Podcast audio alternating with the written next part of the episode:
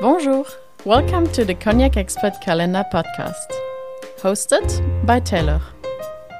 I'm here today with Franck from Cognac Comandon. Can you tell us who are you and what do you do?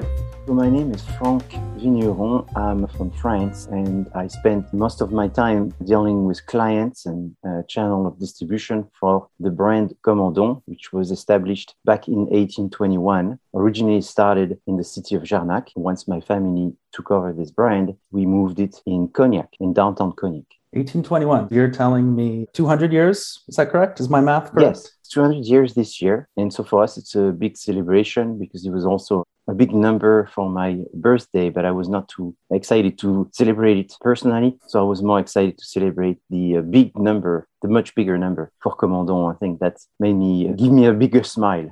The product that our tasters are tasting today is your extra XO with the 2004 Grand Champagne finished in Margaux added to the mix.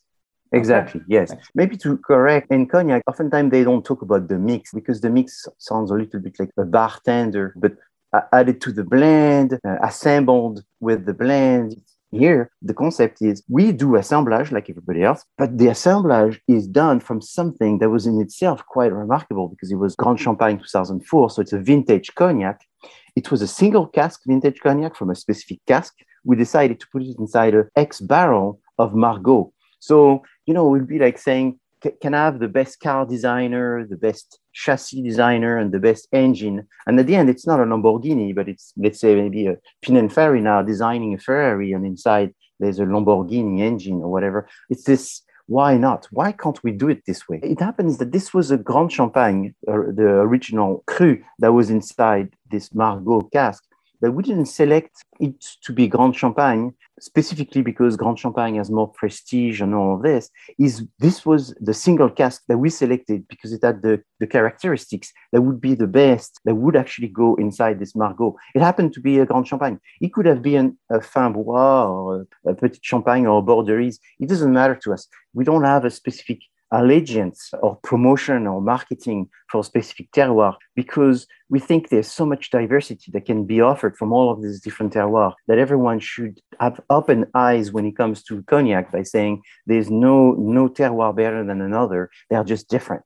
Can you talk about the influence that the Margaux barrel has on this special rarefied one-time blend the first thing that I should be honestly disclosing is we really like this uh, particular Grand Champagne because it had been aged in casks, which were used casks. It didn't have very bold notes. So it was very mild, very smooth, but without very particular strong points of differences. We thought this would be great. At the same time, it it was very good, but there was no sharp notes that made it with too many strong personality.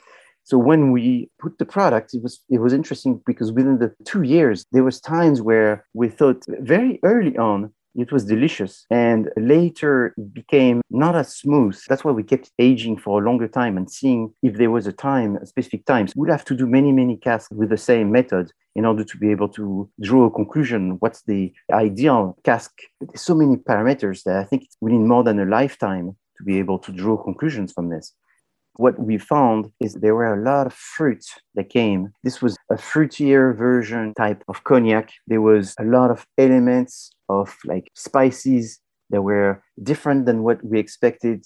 Maybe there was something to do with port aroma, some kind of oiliness, maybe like a buttery croissant and English uh, candy and, and things that we didn't expect.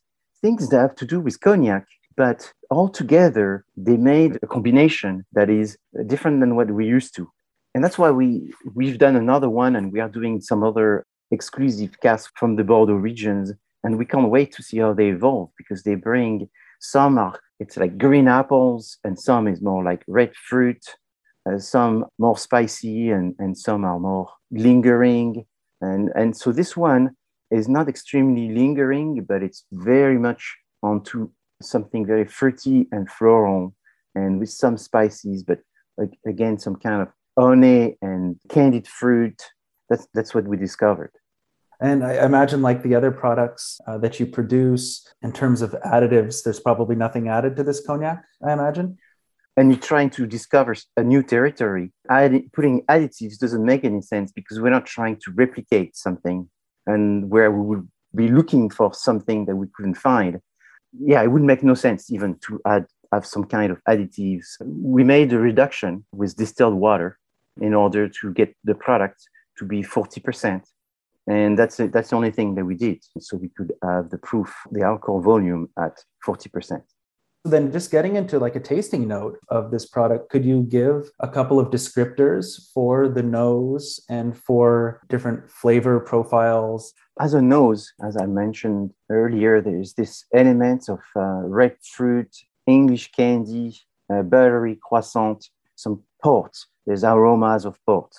When it comes to the palate the palate is uh, is very fresh with sort of green apples something vegetal, some lightly toasted biscuits and soft caramel, and some beeswax and a very, very, very small hint of oak.